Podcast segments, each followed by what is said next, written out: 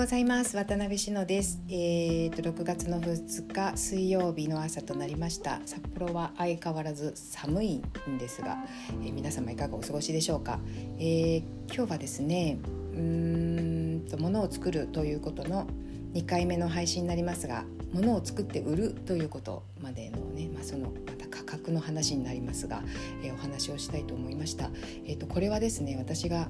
もう今から7年ぐらい前になるでしょうかこのお仕事を始めた頃ねクズフの帯地を販売していくことを、え本格的にやっていこうと思った時からものすごく謎だった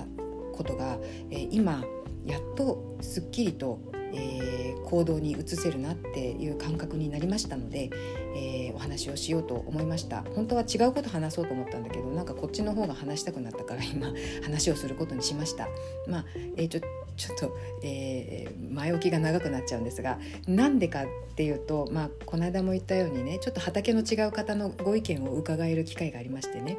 うん、ですごく、あのー、その方の話は私の中でものすごく腑に落ちたんですよ。でそれが、まあ、ずっと私が違和感を持っていたこととつながりましてつながったというかその方も同じことを言ってくださったのであ私一人の感覚じゃないんだなっていうことをすごく勇気をもらったんですよね。間違ってないんだなっていうか、まあ、間違えてるかもしれないけどでも私一人ではないんだなっていうことってすごい勇気をもらえるんですよ。うん、でしかもその方はいろんなあの仕事をについて、えーと、そういったあの相談を受けていらっしゃる方なのでやっぱり多角的なものの見方をされる方だと思うんですよ。でそういう方が言ってくださったっていうことが私はすごく、えー、勇気をもらいました、うん、元気づけられたしあ私一人の独りよがりなおかしな考え方ではないんだなっていうことをね、えー、え感じたんですよ私って大抵あの考えることあんまり根拠がないんだけど 結構こう思いつきっていうか直感的なとこがあるんですけど、えーの、その方はおそらくそのベースがあるんでそういうふうに言葉を発していることに対してのベースがすごくあると思うんでベースと蓄積があると思うんで、えー、すごく力を得たという感じがしましてお話をします。はい、結論を言いますね先にねこんだけ前置きを長くしたから。卸値やめます。はいということでまあ一言で終わっちゃうんですけど。ずっとこれ私本当におかしいと思っててそのおかしいと思っていてその卸値の存在が私はどうも納得がいかなかったんですよね。であまあそれを自分の中の納得がいかないということを解消するためにその周りのことについていろいろ今まで話をしてるんですようっすらうっすら話をしてきてますあのここでも言ってるしブログや SNS でも何年も前から書いてるんですけどだからあの目にしたり耳にしたりしたことがある方もいらっしゃると思うんですけどどこで買っても価格が同じっておかしいと思いませんか？っていうことは私多分何回も言ってるんですよね。あとあのお店っていうのは例えば、まあ、着物の帯地に関して言えば私が自分で販売をするのと呉服店様が販売をするのとでは訳が違うっていうこともずっと言ってると思うんですよ。あの呉服店様のその知識知識の蓄積とか見識の深さとかコーディネートとか、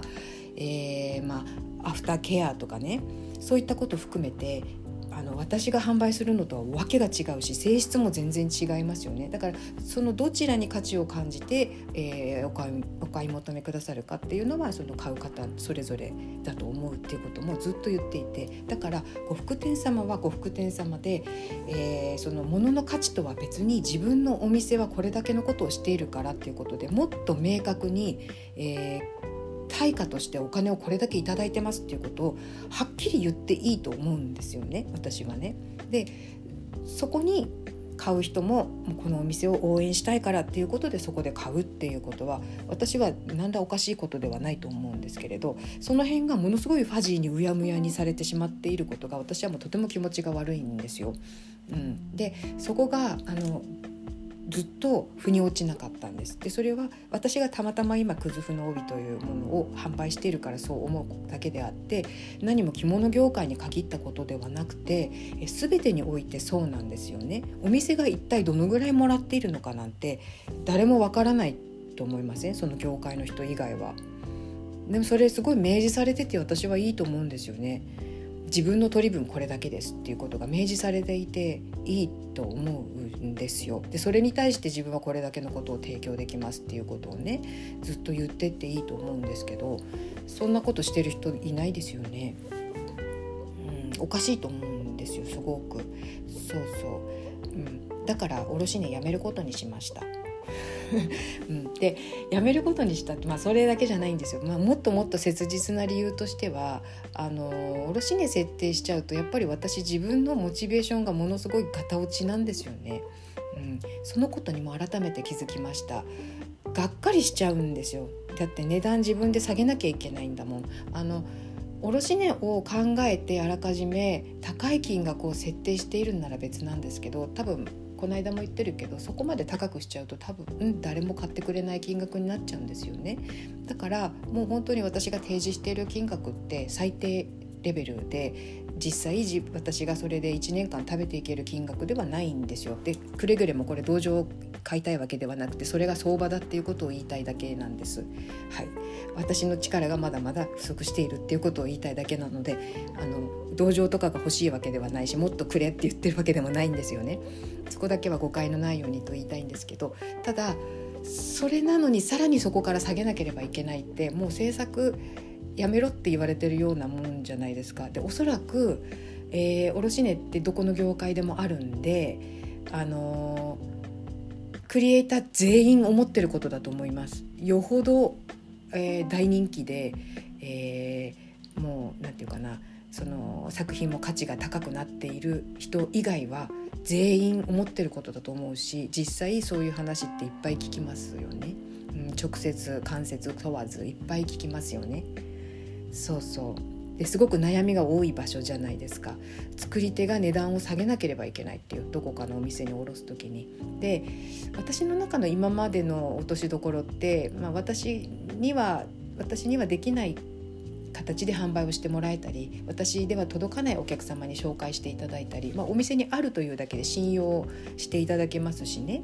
あのお店の方の目にかなってそこに置いていただいているというだけであの帯帯地もその信用度が増すんですよね。だからだからそういうところへのお礼の気持ちと思って、えー、卸値ということで考えていたんですけれども、まあ、それにもやはり限界があるなっていうことを感じまして、あのー、例えばだからその辺りをね今後ねもう少し詰めて考えなければいけないなと思っています。例えばね卸値を設定するにしても、えー、もう本当に年間1本とかそのぐらいしか、えー、お店には卸しませんってするか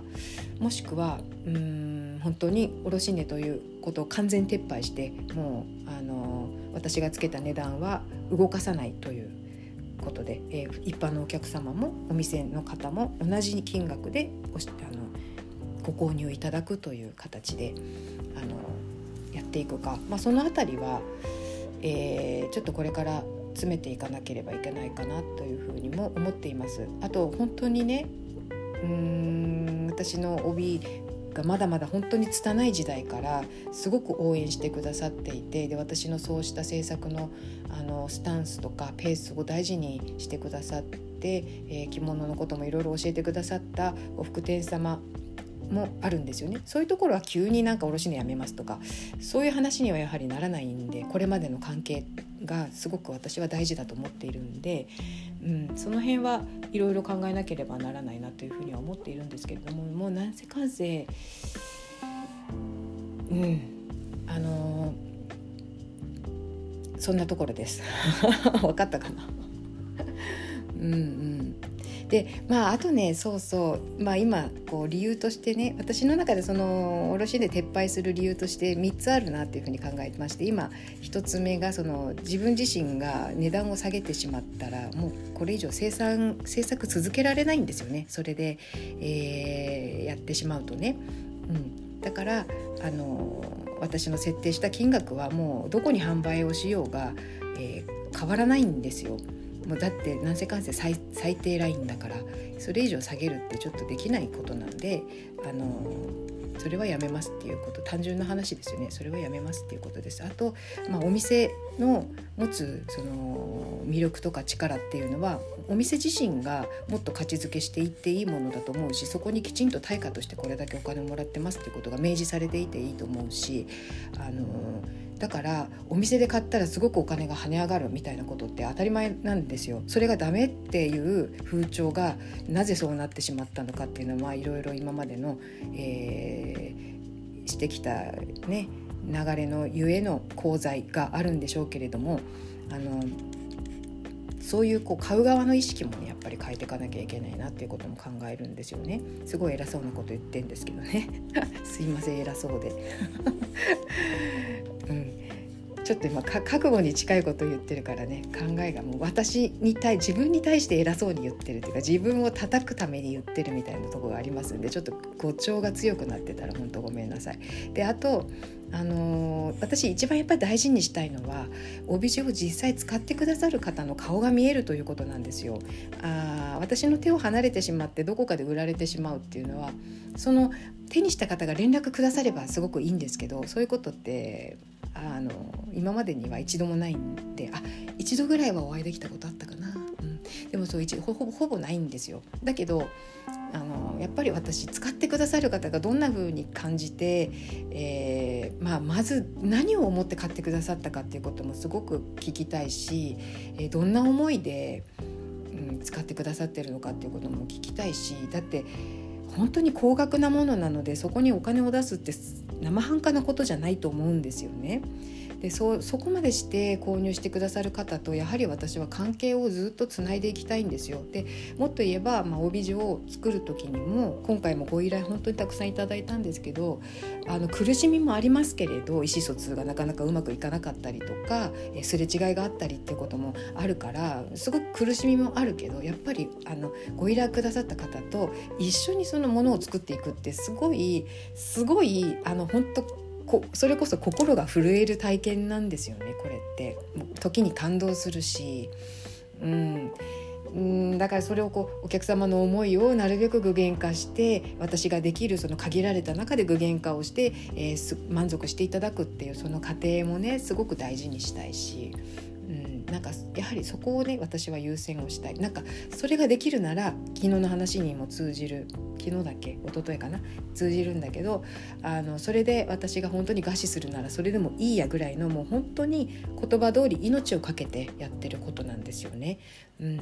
そうだけどなんか例えばですよ卸値を設定してえ全部お店に下ろしますみたいなことで制作をするんだったら私そこに命かけれないんですよ。正直な話、うん、だからあの、やめます。ということにしました。はい。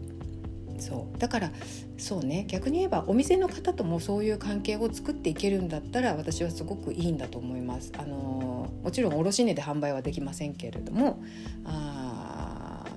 お店の方がどんな思いで私の帯を選んでくださったのかとかね。あのどういう思いでお客様におすすめしていただけてるのかとかそういうことをお聞きできてあの私もあのそのお店のためにこんな帯状を作ろうみたいなねそういうような関係が作っていけたらいいなっていうふうに思いますよね。だから同じですよ。あのさっきも言ったっけ？言ってないっけ？あのお客様一般のお客様とお店呉服店様は私の中ではもう完全に並列なんですよね。そうだからそういった意味でもそこに価格の差は私はやはりなくてうんっていうふうに考えました。はい、これで私すごくストンといきます。まあ、細かいところちょっと微調整必要なんですけど大大まかな、えー、なんていうかな道っていうのは道筋というのは、うん、これで私すごく、えー、肝が据わる感覚がありますんで、えー、これは多分間違ってないんだと思います。私のやり方ですよ。あくまでも。これが全員いいとは言いませんが、うん、少し長くなりましてすみません。あのまあね。長くなってさらに長く。いやすぐ終わります。あの本当にありがたいことに2年以上先まで今スケジュールが埋まっています。なので、えー、そこまでねあの新たにご依頼を受けたあなんて言うんだろう。ご依頼それでもいいって言ってくださる方はもちろんご依頼お受けするんですけどあのおそらく